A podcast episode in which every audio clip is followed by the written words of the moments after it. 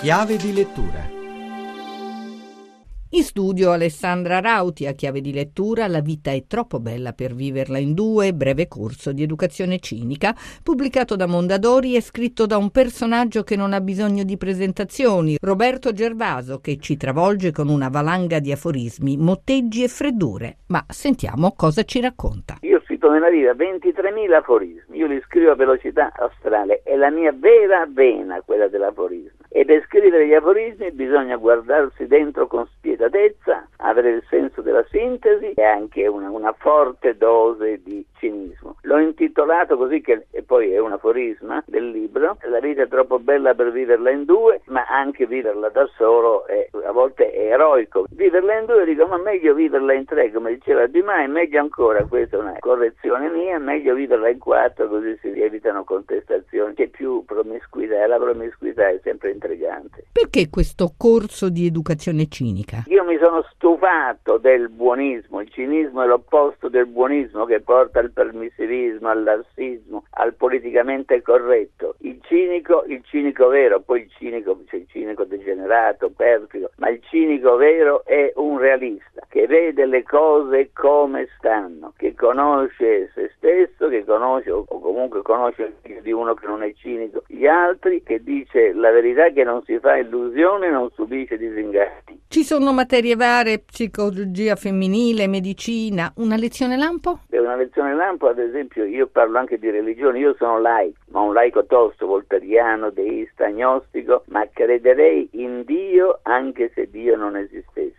Non mi riconosco in nessuna fede rivelata, ma sicuramente un grande orologiaio, come lo chiamava il mio amico maestro Voltaire, un grande architetto ci deve essere, altrimenti la vita non avrebbe nessun senso. Dai suoi strali si salvano le donne siciliane, perché? Perché mia moglie è siciliana e io di mia moglie, che è una donna bellissima che è stata la prima indossatrice di Valentino, io ho paura fisica e avendo paura fisica ho abdicato a ogni mia sovranità e ogni mia dignità coniugale. Mia moglie le ho dato tutto, io mi occupo soltanto di scrivere. Lei invece si occupa e si preoccupa di tutto e mi dà una paghetta miserabile di 50 euro la settimana raccomandandomi di non spendere troppo. Nell'augurarvi buon Natale, per riascoltare questa puntata andate su chiavedilettura.rai.it. A risentirci lunedì.